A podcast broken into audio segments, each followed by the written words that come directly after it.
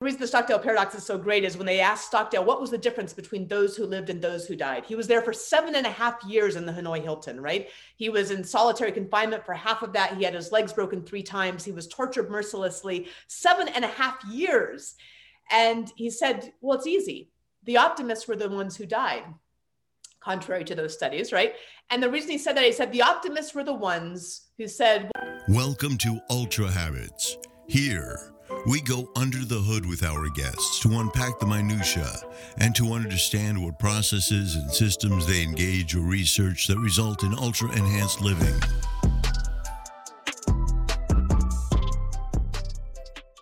Hey guys, it's RJ Singh from the Ultra Habits podcast, and I want to talk about our next guest that we're going to be having on the show, Shannon Polson. Now, Shannon is truly a badass. She is the first woman in the U.S. Army to charge the Apache helicopter, and she is the author of The Grit Factor, where she unpacks and investigates all things grit. Now, her book is super interesting. What she does is she interviews other women within the military branches to really go into how they evolved within their craft, how they got to the top of their craft within an organization that is typically heavily male dominated. The reason I really like her book and the material is she offers frameworks, right? So something is abstract and is uh, difficult to really formulate a process on when we're talking about grit. She really designs a systemic way of creating and then sustaining grit. I really hope you enjoy this show, guys. Now, I really enjoyed my time with Shannon. I got a lot out of it personally for myself please do leave your reviews. We value your feedback. It helps us make this show more relevant, more pointed, and more impactful for all you guys out there. Take care.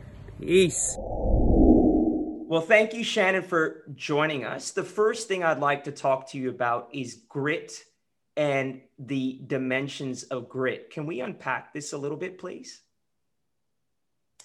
Yeah, absolutely. Thanks so much for having me, by the way. It's terrific to be able to introduce the Grit Factor to you and to your audience. I'm incredibly happy to have it out in the world. And, you know, when I started to do the interviews for the Grit Factor now a number of years ago, it was at the request of a young lieutenant who was beginning the same process that I had done a number of years before, going to Fort Rucker, Alabama to start flight school for the Army and then go out and be an aviation leader. And I thought immediately that I would love to help her. But my experience was somewhat unique because I was one of the first women to fly the Apache helicopter. And so that integration must have been somewhat unique, but also my experience is, is my own. And so I wondered how I could scale the advice that I gave to her. And if I did the work to do that, how do I scale the information that's available to others. And so that really was the genesis of what became the Grit Factor. I started a series of interviews of leaders in the vanguards of their fields. They happened to be women, they happened to be military. And this concept of grit is something that I grew up with uh, from from many many decades ago now and came out of all of these conversations not so much as this discrete thing that we just pull off the shelf for mile 23 of the marathon right? But really something that was more holistic. So i'm so glad that you asked the question because it breaks out into three phases really commit learn and launch. And those aspects of grit correspond really to owning our past deeply engaging in our present and then looking towards the future with that foundation and with that engagement. And I know we'll get into each of those areas uh, here coming up. Yeah. So, one of the things that I really loved that you mentioned in the grit factor was grit is actually a skill. And, you know, I hear a lot of people, you know, David Goggins says something that I really love. He says, be your own hero. Yeah. Right. And it's maybe it's a military concept, but I think we live in a society where people attribute superpowers to everyone that does it. And what you're saying, it's actually a skill. Can we talk about that?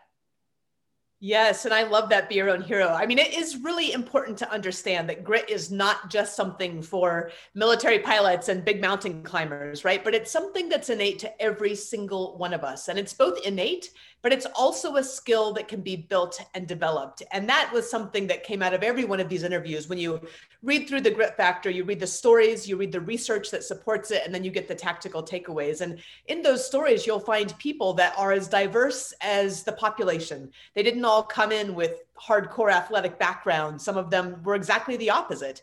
And each one of them, as an individual, had to find that grit in themselves, but then also go through and develop that. And I really talk about developing grit as part of a mindset as well. So it is a skill that can be developed, and it's a skill that can be developed with the support of the appropriate mindset. And that mindset really is an understanding. This is this is spinning off of some of carol dweck's work at stanford of course but understanding that we get better at doing hard things by doing hard things and so with that understanding armed with that knowledge we can go into challenge or recognize being in the midst of challenge as something that's actually making us stronger and making us better and that is proven time and time again to actually help us get through those times, to give us that perseverance that we need to get through, to give us that grit and to build that grit. And those are by taking small steps, right? Incrementally more difficult steps. When something huge is thrown at you that you have to maneuver through and you move through that, recognizing the strength that you're building as part of that process is a huge help in that maneuvering. But the hmm. second part of that really is, and I get into more detail in the grit factor, of course, is drawing from the Army's Master Resilience Training Program, which of course is all drawn from the University of Pennsylvania's positive psychology work. And there's some very small, distinct, and discrete things that you can do that build grit, that build resilience. And they seem so small they seem so insignificant, but it's the consistent application of those skills and of that practice that really allows you to continue to build those skills and that ability to exercise grit and resilience. Mm, I love that. Competence builds confidence, right? And providing yourself illustrative examples that you've been able to surmount something historically, you can then leverage on that, right? Absolutely. That's exactly right. And that's why grit, the foundation of grit, the foundation of resilience goes back to some pretty deep introspective work of, of really taking that raw material of your life, some of which you may have searched out, but some of which you were probably given without your consent and you, you wouldn't have asked for, and taking that raw material and then shaping that into the narrative that allows you to contribute in the way that you're best meant to be in this world. So that is some pretty deep introspective work, but it is absolutely foundational to grit and resilience. Well, that dovetails right into what I wanted to talk about next is knowing your story and the power of your narrative is, I suppose, the beginning part of the journey. Let's talk about that. Yeah, you know, when I work with clients on this, and I sometimes will lead this as a workshop, I ask people to draw out what we can call your lifeline, or another client actually calls your journey line, which I really like that actually. I'm going to start to use that instead. So you draw out this journey line of your life from birth to present. And of course, there's an arrow going towards the future.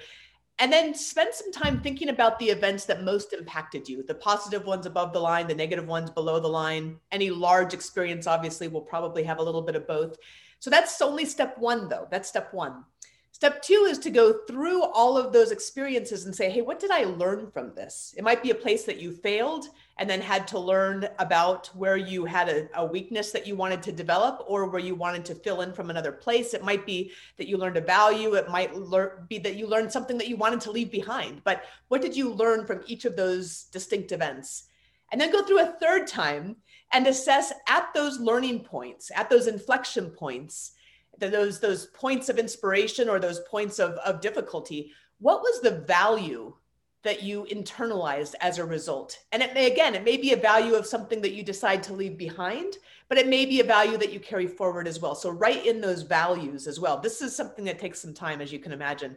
And then the last time or the fourth time through, you go through and see where you can see some coherence, um, some themes in those values, some themes in those stories that are places that you might want to connect and then be able to draw that line through as you go towards the future to connect back to those values. So that's the very first piece of owning your story.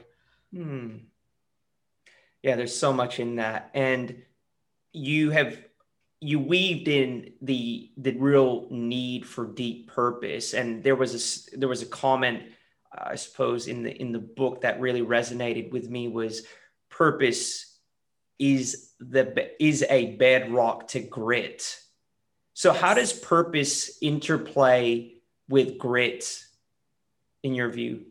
Oh gosh, so much. I mean, it's really, if I were to pull out, I mean, I, I love all of the themes that come out of this, but purpose might be one of the very most most important and it really is um, suggesting that we go beyond our why right and all of us have heard about this idea of starting with why and it's a great place to start but it doesn't go nearly far enough and the reason is the answer to our why in a given situation often is specific to that situation or that challenge but that doesn't really connect to a core purpose or a heart purpose.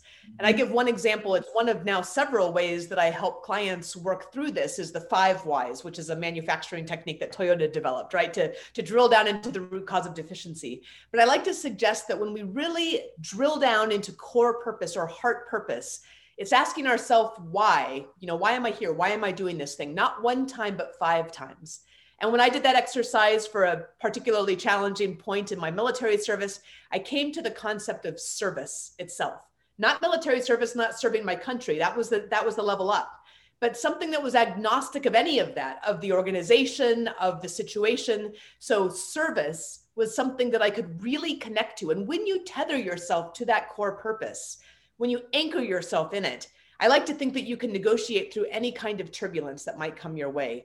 But it is really quite deep and impactful work. And as you get older, and then I've just had this conversation with another friend who's working on another uh, book that's related to this. We were talking about how as you get older, that, that sense of purpose may become more nuanced. I now sort of think of myself as having this cross and four different purposes in that cross, and of which service is still one. Uh, but there are other things that are now of, of equal value and equal weight in my life. So but that is that is critical work and perhaps the most foundational work in owning your story and all of this comes back to this idea and i know rj you're going to love this how this resonates but it's both an opportunity and a responsibility to really take that raw material and make it something that matters mm-hmm. and and it is an opportunity every single one of us has no matter what that raw material looks like it can look pretty awful at times but we have this opportunity which means that we have that responsibility as well to to mold it into something that allows us to contribute meaningfully mm. and i suppose that's why the military does such a good job at pulling the best out of people because there's a unification and a real spotlight on purpose and service and duty. And I think it's innate in every human being to really seek that and look for that. And I would say that for me, you know, just without digressing too much, um, when I had a pivotal moment in my life when I changed my life and kind of started to transform out of addiction what what and how i came to that was by someone showing me an, an, opportunity where i could start to define more purpose in my life. So up to that point it had been everyone kind of bitching and telling me that i was living wrong and it was you know punishment through law and and you know all this other kind of negative consequences. But ultimately what helped me change is when i was a ready at rock bottom but somebody kind of presented an opportunity that gave me purpose. So in many ways purpose may be the antidote to depression and misery. I really like that, RJ. I think it's so important. And you know, whatever one's perspective is on uh, on on spirituality or faith traditions i i uh, am a christian so that's my my faith tradition. But even if you you don't find yourself connected to any specific tradition finding yourself uh, whatever whatever base you can find in spirituality that has meaning for you i think is really important. Because one of the things that our culture has done and this is a whole nother tangent that's not in the grit factor but uh, is they've stripped away faith traditions because some people have acted badly. And and it's too bad because the faith tradition itself is incredibly powerful and important and meaningful. And uh, and i think we have to start to understand that if somebody does something bad that doesn't mean the tradition is bad. It means that person has done something bad and that's true in in all walks of life. And, and of course it's more complicated than that. But that that spirituality, uh, whatever, however you define that, is I think a pretty important thing. And and uh, with many of the leaders I interviewed, it's it's absolutely bedrock to who they are, and they wouldn't have been able to face the challenges they did without that connection. And for some, that means walking in the woods, right? I mean, it can mean a lot of things to a lot of people, but um, but taking the time to honor that in in you, I think, is an important piece of getting through these really hard times. But I I really appreciate you sharing sharing your story too. No, look, uh, I I I completely wholeheartedly agree. I mean, I have uh, conversations with I had a conversation with um a guest. Her name's Emilia Lahti, and she studied under um, Angela Duckworth. And oh, Emilia's specialty is this Finnish concept of sisu, which is a cousin of grit, but it's a bit different. Yes, absolutely. And we were talking about how Rene, you know, during the period of Rene Descartes, we as human beings started to adapt a mechanized view of the world. It was like yes. a clock. And we kind yes. of disconnected from the sacred in many ways, yes. and our ego elevated. And I would say that that's why many people I know that have grit have been through trauma because that trauma points them towards spirituality, which ultimately gives them the yeah. strength to move through stuff, right? I could not agree more. I think it's that whole enlightenment period it was critical in so many ways, but just like we tend to do in so many parts of our lives, we we grabbed onto something and tossed everything else away, which was a huge mistake and and is is is uh I think wrong from every perspective. so I that's fascinating. I'm looking forward to hearing that that discussion. Yeah, yeah, she's her. she's an interesting young woman. So I want to talk about drawing your circle because you really start to move into elements of community with grit where you know i think the view has historically been held that grit is just something that's you kind of uh, evolve yourself it's very introverted but what you're saying is that a community and drawing your circle and having a strong support network actually enhances grit. Can you tell me how? Oh gosh, it's so important. And you know, when I think of the grit triad, and the book is organized into three sections: commit, learn, and launch. And I really think of this as this triad. Think of imagine a triangle. That commit phase is that that owning our past, right?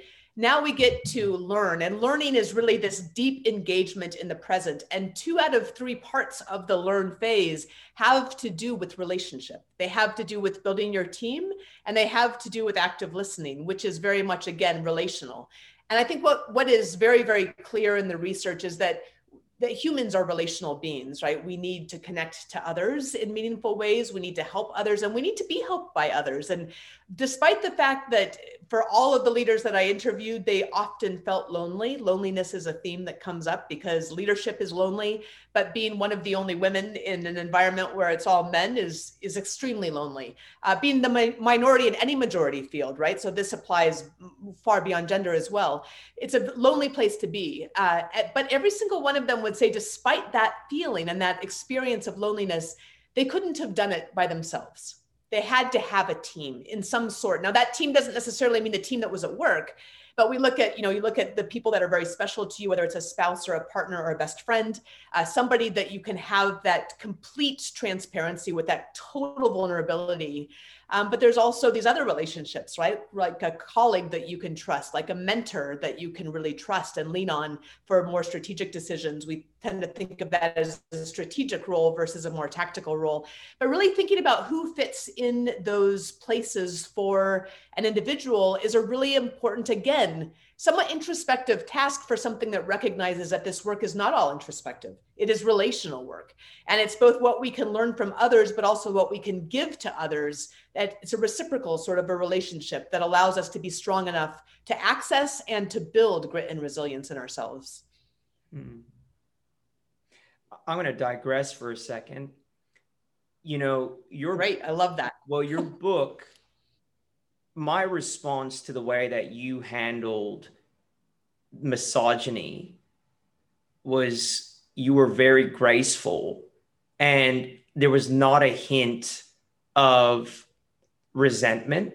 Like there was just throughout the book there was a you brought it back to you and how you would respond to the environment and is someone that's just recently had a daughter you know i was talking to my wife about how much i want her to have visibility or have discussions about inequalities in sex or whether i just want to raise her to not even see it just to go out there and do what you right. do What's your view on that?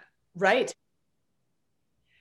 Well, I think I grew up with uh, with a, a, a, mother who she had many good traits, has many good traits, but one of the the other the traits that she had that was perhaps not as helpful was one that said oh there's no different you know i don't know why women complain all the time. They they have the same opportunities as as men do and I don't, I think it left me somewhat ill prepared. Uh, at the same time, you don't want to be hypersensitive, and you have to learn to pick your battles, right? So there is a balance for that, for sure. But I think that, uh, I, and I believe now that education is being a bit more thoughtful in how we present women and male leaders, and how we present women and men in history, and that that's very important, and that's different from what it was when I was young. But I think having a having an understanding that that things sometimes are not uh, she's going to experience it right? So so sending her out to to just experience it herself is is one way to do it. And um but but also a little bit of preparation isn't a terrible thing you know? And and i think you can have those conversations in a way that aren't too scary uh, or that aren't that don't create hypersensitivity because that's that's not productive as either obviously. But being able to say hey listen sometimes there's some people that that might need a little more education in how they how they work with people and and then exposing her to other women leaders and or women in, in various fields because i'm sure she may have many interests uh, that really are representative of people who have negotiated these challenges uh, mm-hmm. well will help to give her again kind of a, the, the concept of story that she can mm. adopt for herself from other stories mm. no because whilst the um the ultra habits listener base is I'm not going to say male or female. They're typically masculine orientated, and there's a lot of women that are uh, that watch the show. I thought it was really interesting, um, and in terms of just your message and, and something that I really wanted to talk about. I mean, at the beginning of the book, you you mentioned how the book is going to be really valuable for men that lead women uh, yes men that have absolutely. daughters and and I, I found it to be very true yeah well, good. Yeah, the lessons are not unique to being a woman at all. And in mm-hmm. fact, my original intent was that this book not be positioned with my picture on it or with any any gender references at all in the title or subtitle. I think ultimately the publisher did exactly the right thing for how it needs to go out into the world. But I will say that some of the things that have made me happiest is to hear from male leaders, not because they have daughters, not because of anything else, but just simply because these are solid leadership lessons that came from hard-earned experience. And they came from hard-ardent experience from people who have had to negotiate not only the challenges that they were presented by the job, but at the exact same time extreme challenge oftentimes in the environment and not being accepted or not being supported. And so they really were negotiating this successfully with a double challenge or what we call a double crucible. And so those lessons are for men and women alike absolutely. But for men who are uh, i guess the term is woke i'm a little old to use it probably but for those who who want to be allies which i am really grateful to hear more and more men talking about being allies in this process then this is a great book to understand more about how people have had to negotiate that and how to be a better ally as well. Yeah, for sure. So let's talk about listening like a leader. Now, this caught me off guard because I had no idea that listening related to grit right like so when i came across that chapter i was like okay wow what's this gonna where is this gonna go so let's talk a little bit about that and the concept of observing, pausing, and engaging deep listening. It caught me off guard too, I will tell you. The, the format of the book came from the interviews. It came from the leaders who so generously shared very candid stories, very candid takeaways. And so I wasn't expecting this at all to be anywhere as especially as its own chapter. But I think it comes out and, and on reflection, it seems clear to me that this comes out because number one, it's a skill that these are all people who are working in very execution oriented environments, right? And, and every single one of them and, and myself held themselves to very high standards of execution. Most of your listeners, I think, are probably in the same, uh, same sort of mindset. And for those of us who have that kind of a tendency, which is great for a lot of things and it gets stuff done, right? We also have a tendency to not listen very well. I mean, most people don't listen well, but but maybe perhaps especially we who are execution oriented do not listen particularly well. And the reason it's important is it goes back to the relationships. is that at the end of the day, execution is best with a team. It's done best with a team. It's done best with a diverse team. And a diverse team will challenge us with different perspectives and different backgrounds and different approaches. And the only way that you can really use, capitalize on, for lack of a better term, the power of that diversity and the power of that team is to be able to listen thoughtfully without immediately planning your response, which is what most of us do. As we're listening, we're planning our response. Instead of planning your response, stopping. There's just art and a science to this, right? And this is the science of it, is literally making yourself stop and pause and internalize what it is that you've heard before responding. And like we talk about in the grit factor, that might be seconds, but it might be minutes and it might be a days before you respond to deeply, truly internalize what it is that you've heard, especially if it's challenging. So I think it's because it is so foundational to relationship and relationship is so foundational to grit that this really comes up as perhaps the most strategic leadership skill a leader can develop and uh, and and very intimately tied to grit. Mm. Yeah, this is something we actually have um, later on in March a deep listening expert on the show who actually comes out of marketing.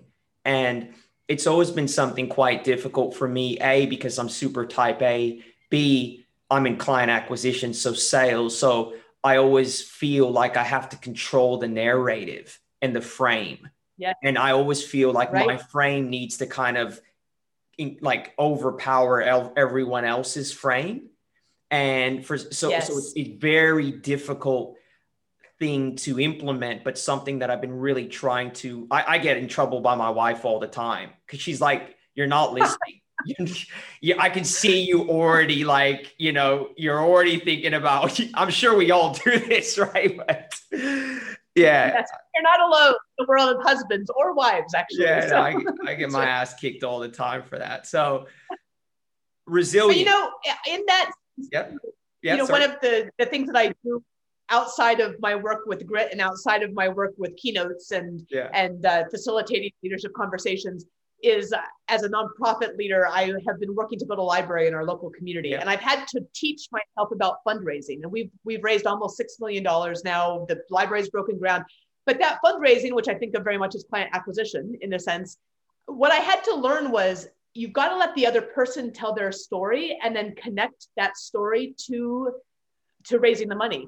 And if that person has nothing and most people have a story that connects to libraries right? I, or if they don't they really ought to. I judge them if they don't. But um, but if they don't then say hey you know what? You're really excited about rescuing homeless cats. Let me tell you about this other organization and let's make that connection for you. And then you know later on they may come back to you and say you know what? I was really thinking about this because you honored what was valuable to them by listening and making that connection. And if you can make the connection to your work, that's that's great. You've got a client for life and you've connected their own story for them, but you've honored them regardless. And I think that results in referrals and that results in people coming back to you perhaps at a different time. So that was really helpful for me to learn in the concept of uh, raising the money for the library. I think if I'm being super honest, and I'm going to go out on a limb here and sounding like a like a jerk, but in the client acquisition process, I'm doing it yeah. because it's contrived, right? Sure. Like it, it's it, but to be able to really authentically be curious when there's no gain for me, that's yes. where things can get interesting, right? Like where I just have to be present in a conversation and curious. And I think that's really an area because you know, with time and time pressure, and you become so task orientated, it's like you're on the move and I got to go from here to there. It's like, give me sum it up in five minutes and let's move on. I'm sure you come from a world like that, right? And so it's. Sure. Well, RJ, I can tell you how you close the sale. You close the sale by saying, I'd like to offer you a copy of the Grit Factor along with this. I love it. How do you like that? That's pretty good. I love your energy so let's let, let, let's move into resilience. So I know resilience is uh, definitely related to grit. This let, let us actually let's talk about the Stockdale paradox. Yes. Tell us that story.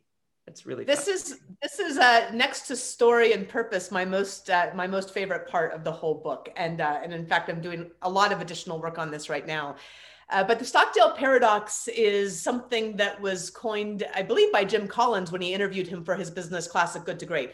Um, and uh, and so the the concept is something of grounded optimism or measured optimism. And i am utterly and completely 100% passionate about this. I believe in it without reservation um, now stockdale because he was a stoic uh, came at it with a little bit of levity. And I, I, actually have talked to another another pow that was also in the hanoi hilton with him who uh, who says you know he was a stoic so he had to put his own spin on it. But at the end of the day there are three there are three different studies that looked at the pows in vietnam those who survived and those who came out and were able to successfully integrate into life afterwards. And all three studies by different agencies determined that the thing that was most important was optimism. That was what kept them alive. And uh, that's what allowed them to successfully reintegrate now, Stockdale has uh, uh, the reason the Stockdale paradox is so great is when they asked Stockdale what was the difference between those who lived and those who died. He was there for seven and a half years in the Hanoi Hilton, right? He was in solitary confinement for half of that. He had his legs broken three times. He was tortured mercilessly, seven and a half years.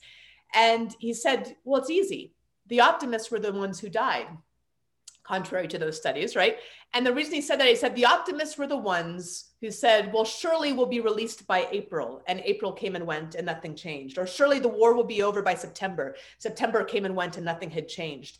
So what Stockdale says is you must never, ever lose faith that you will ultimately prevail in the end, which is faith you cannot afford to lose with a brutal confrontation of whatever the reality is that you face today. Sometimes that's a brutal reality. And so you have to accept that reality and confront that reality, but you can never, ever lose faith that you will ultimately prevail in the end. And that's what we call grounded, oper- uh, uh grounded optimism or measured optimism, which I think of as the circle that surrounds that grit triad. It's part of building grit and resilience, but it's also has, it has to be present and it holds everything together what is the interplay between gratitude and resilience? Mm. Because there you make another Isn't connection. that fascinating? Well, uh, you, you, made some connections yeah, there that aren't obvious. You know, they're not necessarily exactly. obvious. Yeah. They're not. And you know, you hear about gratitude and you hear it come up here and there, and sometimes it feels a little wishy-washy uh, but it turns out gratitude is extremely powerful. This by the way connects back to spiritual traditions if, if you don't mind me make, going circling back to what is sacred right? Every spiritual tradition uh, has a subversion of yourself to something greater and gratitude as part of that requirement. It's a requirement in, the, in those traditions and it turns out that gratitude, and this is work again from the positive psychology work at University of Pennsylvania, that is actually a part of the Army's Master Resilience Training Program, which is a program not just for the soldiers that deployed, but for their families who are often without their loved ones who are constantly deploying over the last 20 years or last 30 years.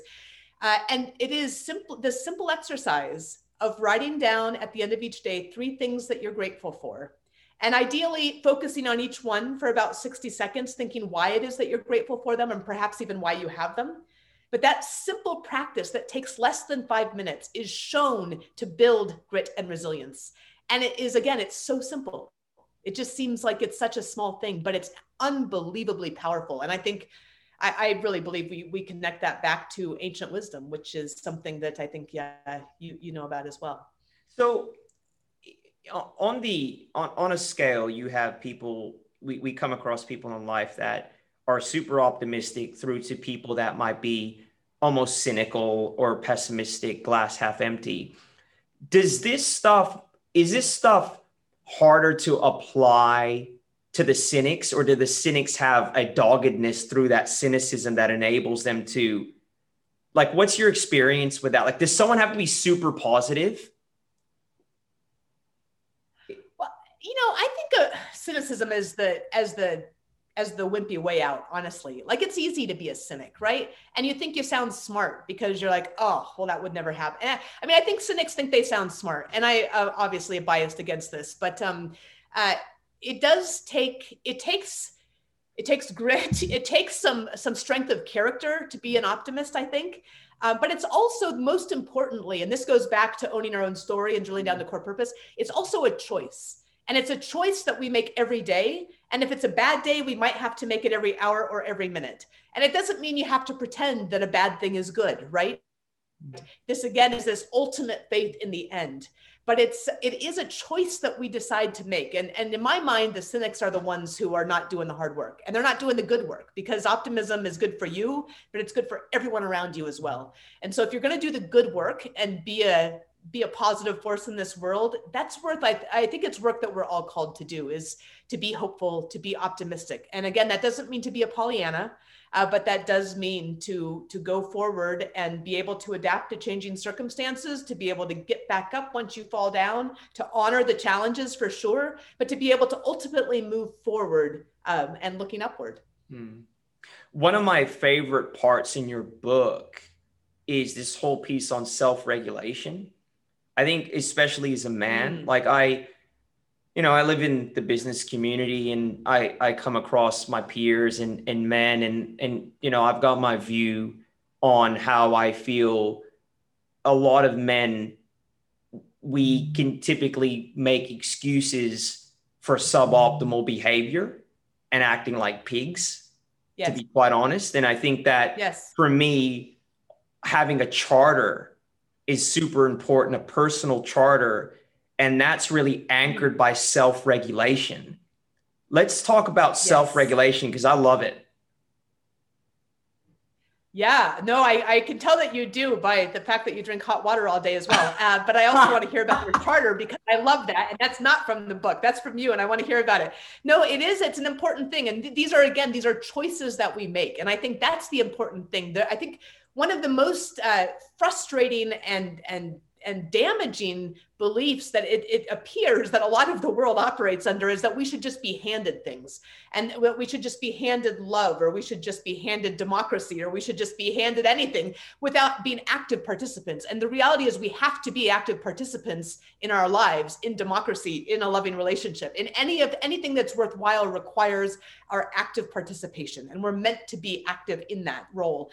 And self-regulation is part of that. I, I just got off the phone today. It was actually a, a call totally out of the blue from somebody I served in the army with 23 years ago. And I made a comment about uh, the fact that the army still has a long way to go with how they're treating women. And he said, Really? Do you think so? I, I think there's more women that are doing these things. It's not about that there are more women doing these things. I mean, if the statistics on sexual assault and harassment are horrendous and they're they're almost they're worse than they have been for a long time. And he made this comment that he said, "Well, it's it's an environment where it's not always the smartest people, and it's a tough environment." And I was like, "Oh, oh, you're, uh, yeah, that's an excuse."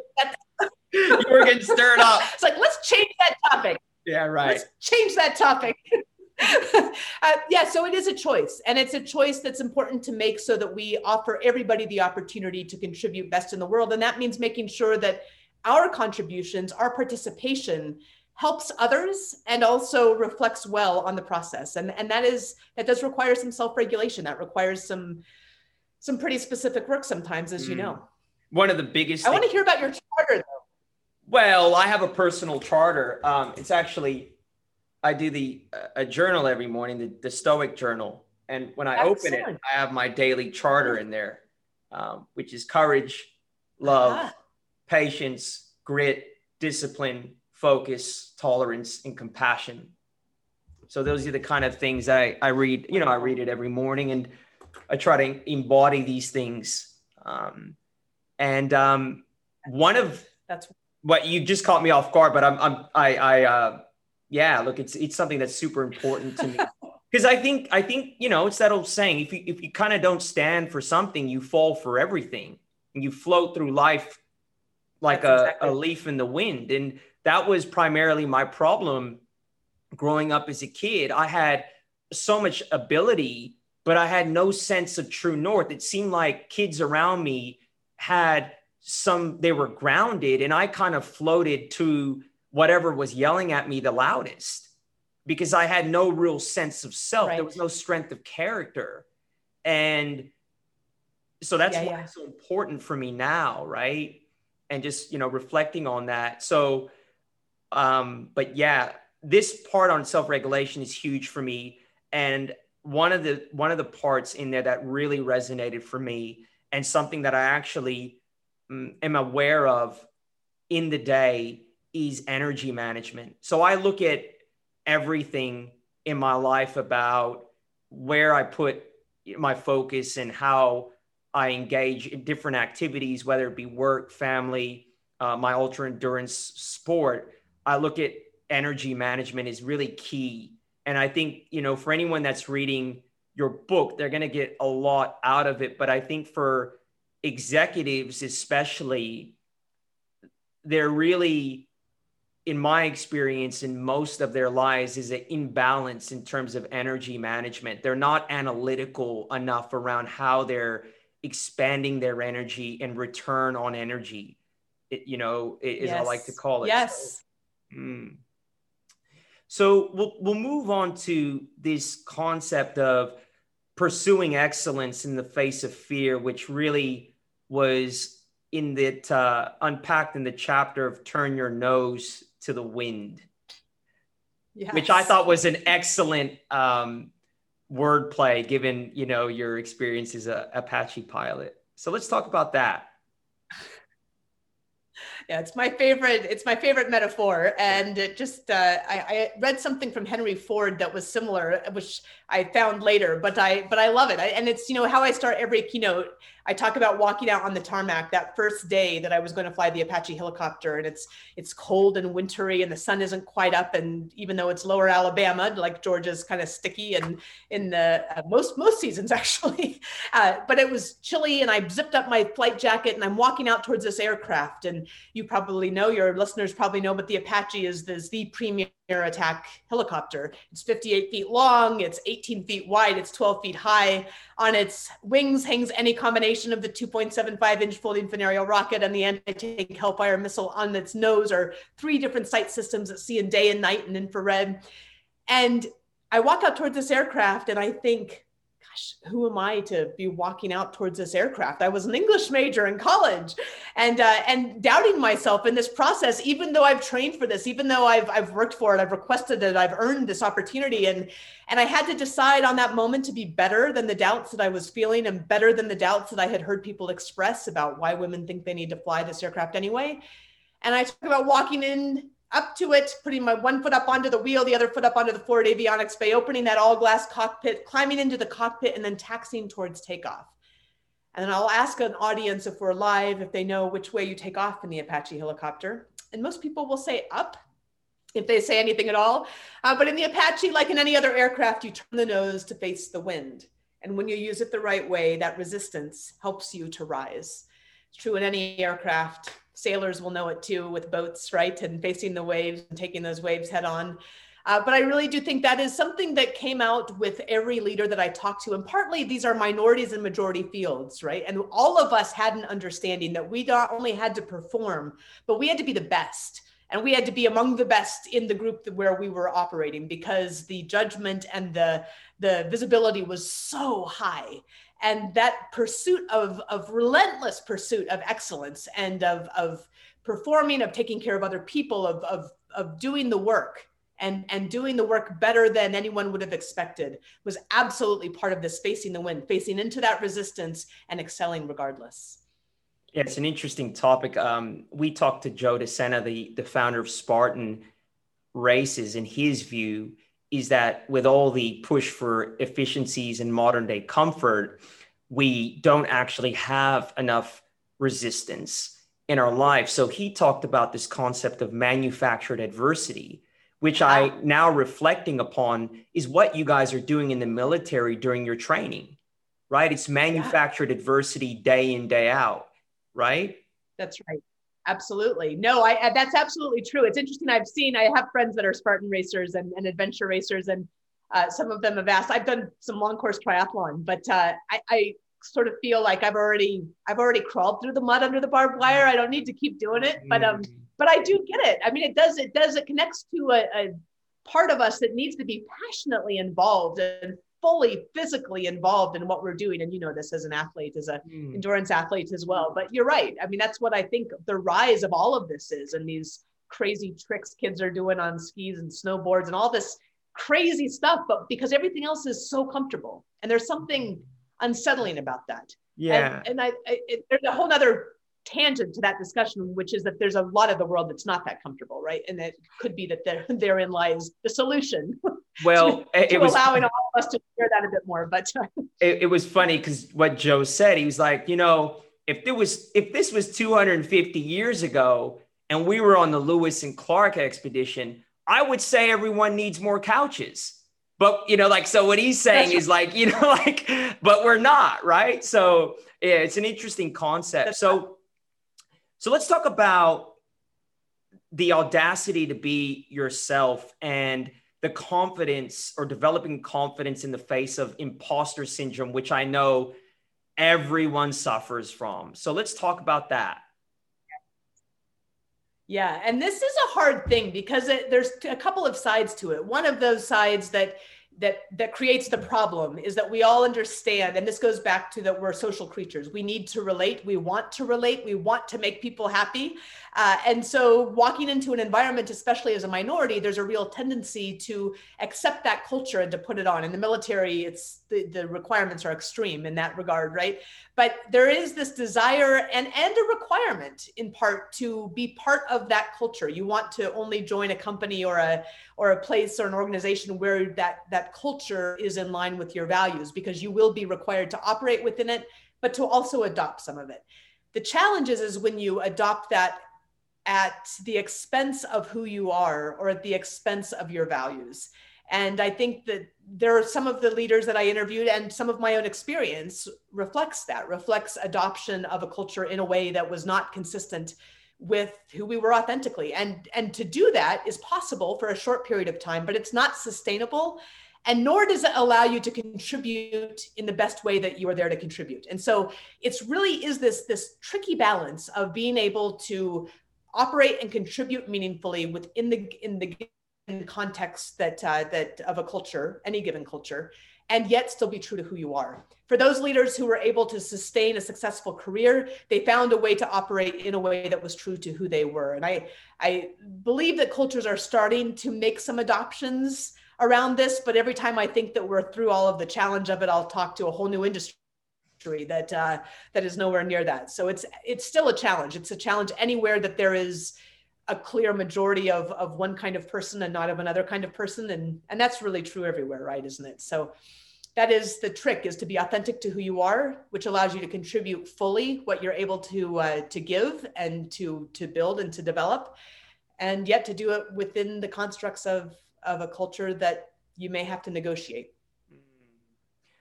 Yeah you know personally that really really rings home for me i mean business and commerce, and maybe it's the industry and what my business does, it doesn't engage my senses in the way that it used to. And what I find is I've had to do things like the Ultra Habits podcast, endurance running to really help sustain the energy in my business. My other directors used to think I was crazy, and they were, quite frankly, always worried that my focus wasn't within the business. But what they've come to realize is by me engaging all these external, and I have to balance it, sure, but it enables me to stay yeah. more focused at and in my job, you know, because yes. the reality is, is that, you know, if I were to look at authenticity, and whether or not what I do really aligns with who I am and where I'm not, the answer is no. But that's okay too. Yep. But I'm finding it elsewhere, right?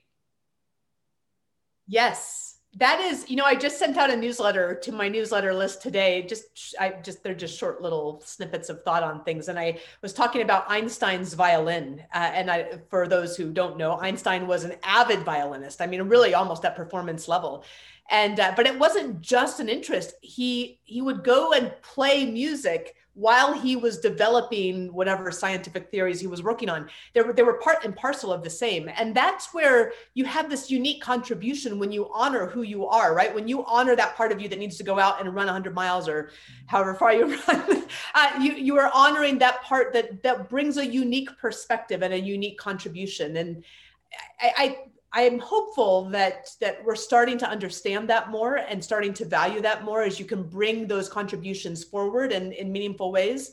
But it is really important to honor that. I would say that I left the military in part because I felt like the creative part of me was utterly, completely stifled.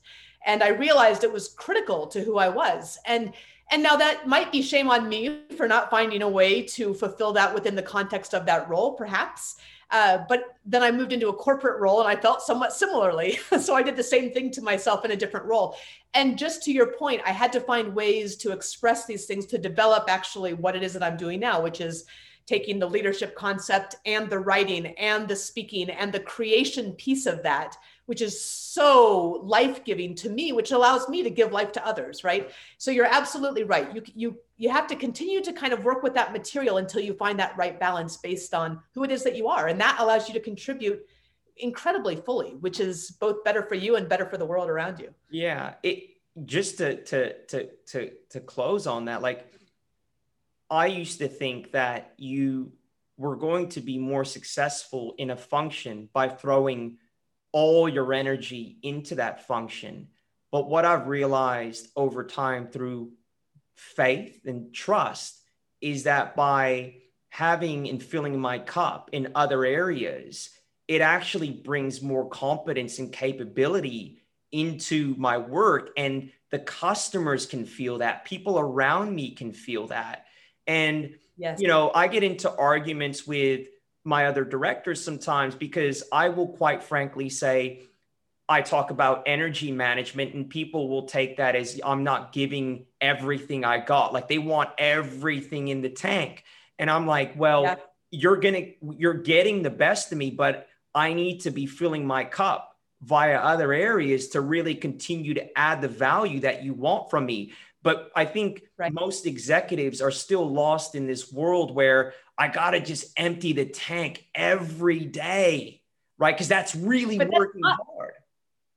It's not sustainable, is it? I mean, they'll lose their best people if if they if they continue with that approach. And um, and if your best people, by the way, give you everything and neglect their families or neglect their health, then you've you've lost them too, right? Because they will become much worse performers if they lose their family or if they lose their health. And yeah, it just it doesn't make any sense. So I'm I'm I'm hopeful that we continue this conversation. I'm so grateful you brought that up. It is critical to fill. I love that filling your cup, right? Filling your bucket, filling filling up who you are, so that you can give back in the most meaningful ways and and to the best of your capacity. It's it's really important, and I'm glad to hear that you're doing that well. Eh, well, yeah. Look, it, it takes courage to to to basically challenge your environment and you know what? It actually yes. it, it dovetails into the next topic beautifully of turning down the noise. Like, like that's that. You know what? You know what? What I'd like? I'd like you to tell us the story of when you were in the helicopter and they locked on you, because I think that's the best illustrated example of this concept. Yeah, and another another good metaphor, and we can get into the realities of it as well. But that story it takes place in Bosnia, and it was the second platoon that I had led. It was with a whole new battalion.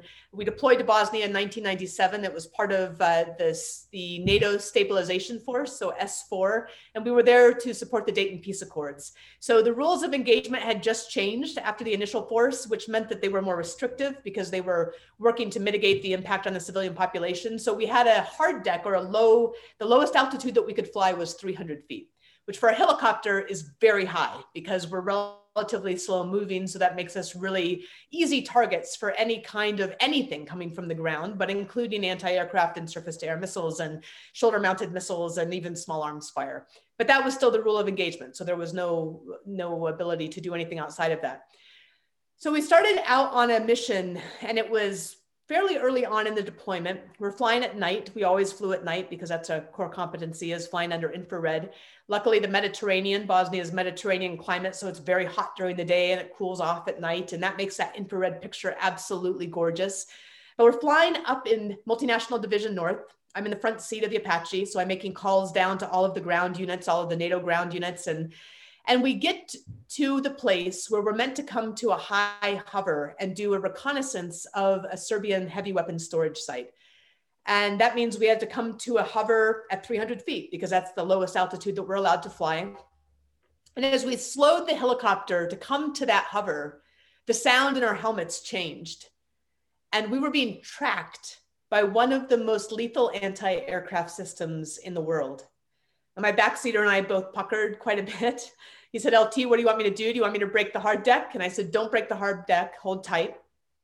They made a call up to the controlling agency, and that's the agency that controls all of the aviation operations and sector, and said, This is Blue Max 56, this is our location. We're being tracked by the most lethal anti aircraft system in the world. And as we waited for the reply, the sound in our helmets changed again.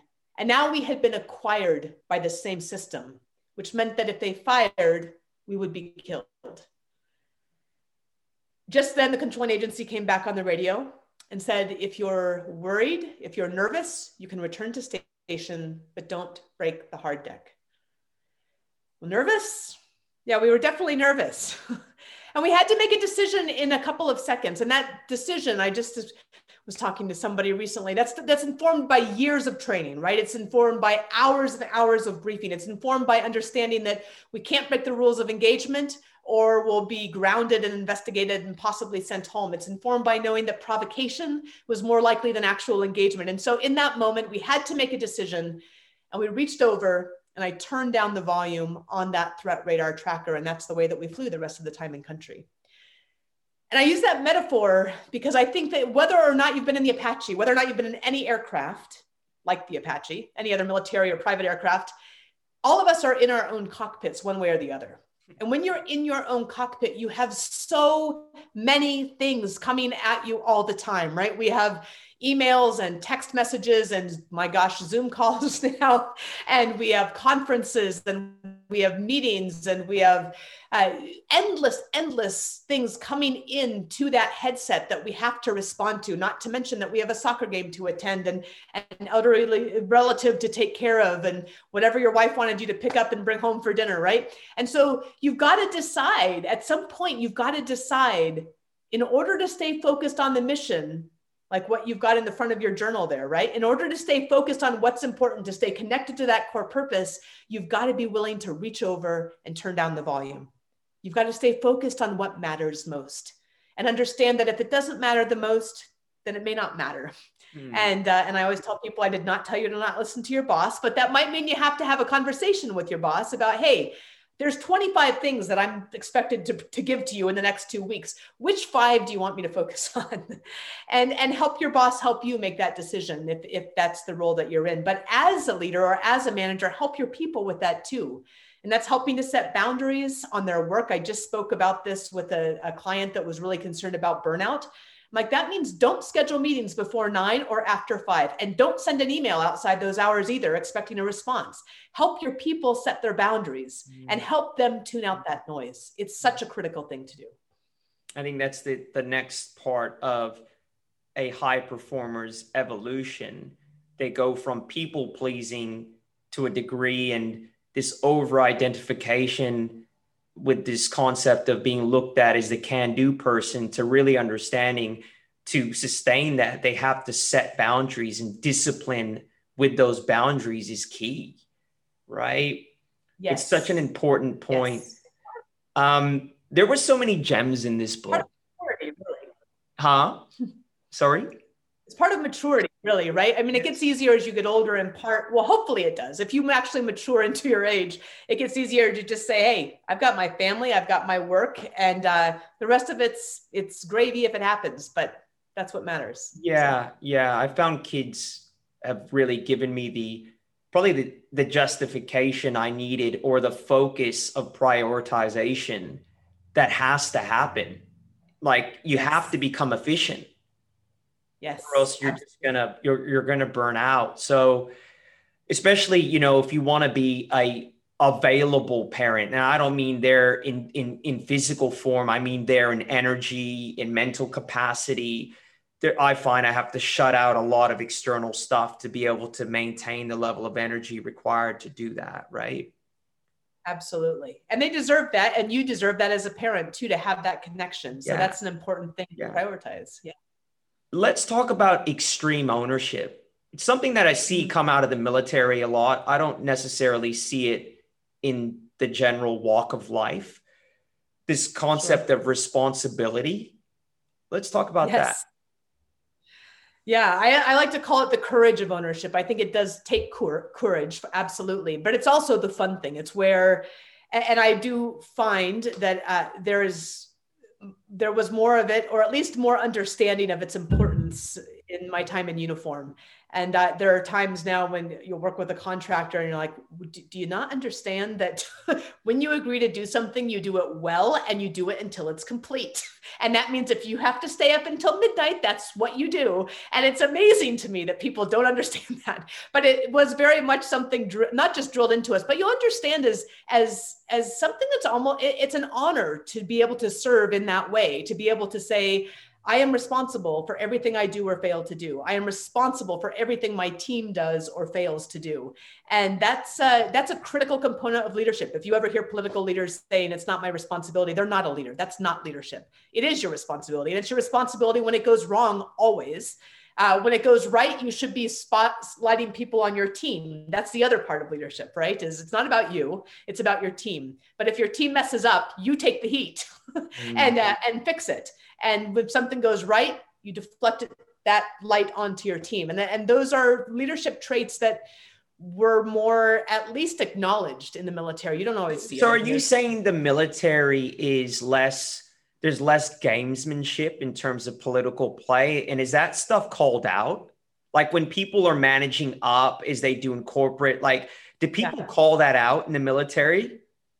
Yeah, the, the word in, in the military, and I haven't been in the military now for 20 years. Yeah. So just to yeah. be clear, it's been a while. I, and it happens everywhere. It happens in the military. It happens everywhere in every walk of life.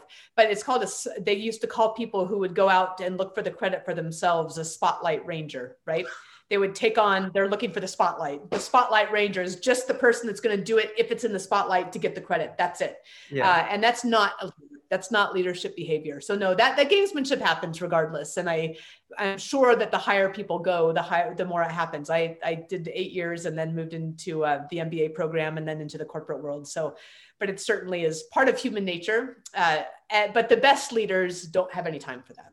And and so how do we one of the again one of the really interesting concepts at the at the close of the book was and this now I, I understand comes from not only your view on service but faith and spirituality aligning grit for the greater good. And you had this um, you had this statement in there helping others versus blazing trails like right. let's talk about this concept.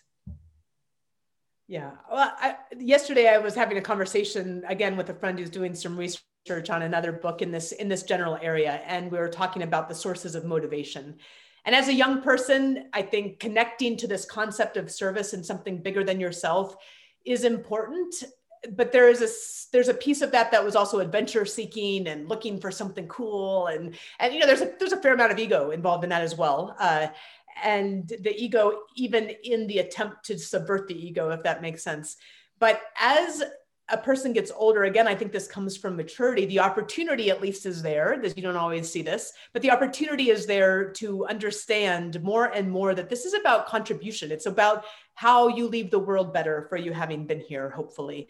And it's dangerous to talk about virtues or talk about something like grit as a virtue full stop. It's not a virtue full stop. I mean, people have grit towards bad ends, right? People have courage towards bad ends. There, there's not a moral dimension to it by itself.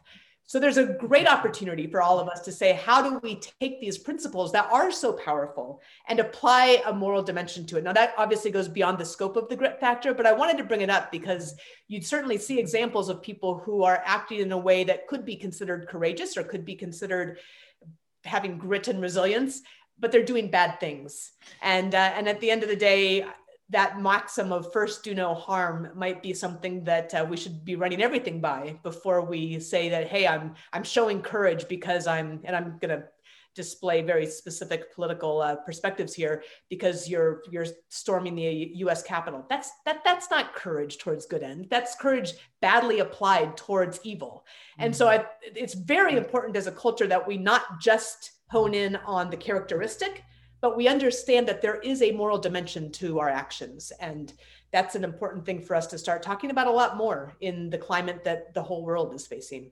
That is a such an interesting point that grit not tempered with values and morals is powerful but can ultimately result in a genocide um, some of yes. your greatest leaders that were i would imagine you know in, in some countries that um, you know have done a lot of harm to its people they would have had a lot of grit and so your point is well taken. Grit's grit's agnostic to good or bad, isn't it? Yes, it is. There's there there isn't it doesn't have any moral implications at all. And mm. and it's important for us to start recognizing the importance of moral implications in our actions and uh, calling that out and, and having a way to to discuss that and and to to judge it really so that we are teaching people to make choices that are moral and good and for the common good that's how a does, really key. How does someone go from grit coming from a place of chip on the shoulder, I'll show you, to a place of more grace? Hmm. I hope in part by sharing stories of places where this happens and and elevating those those stories in a way that we can all learn from. This power of story is is tremendous. It's how our brains process information neurologically. So the science is behind it, but also the ancient wisdom is behind it. Just to continue to circle back to our original comments there, all of the ancient wisdom is told in the form of story. And so if we can help to elevate those stories, I think that will be a really big part of it. And to tell those stories with those dimensions. Uh, but it is going to at the end of the day, this comes back in part to individual responsibility and to leadership responsibility to set climates where the moral dimension is a part of it. And uh, and that's an opportunity for all of us and everybody who leads a team or an organization. Well look shannon i i think we'll we'll close it there. It's been a remarkable interview and there's so much more that we could have talked about but i think really the goal was to unpack the primary stuff the, the gems within the grit factor and i think we did so successfully. So I just want to ask you before we sign off, where can listeners find you? Where can we find you? Yeah, thank you. You can find the Grit Factor anywhere that books are sold. Uh, Amazon, Bookshop, Barnes and Noble, any independent bookstore can order it for you as well. And I like to always put in a plug for your independent bookstores in your neighborhood because they're suffering right now.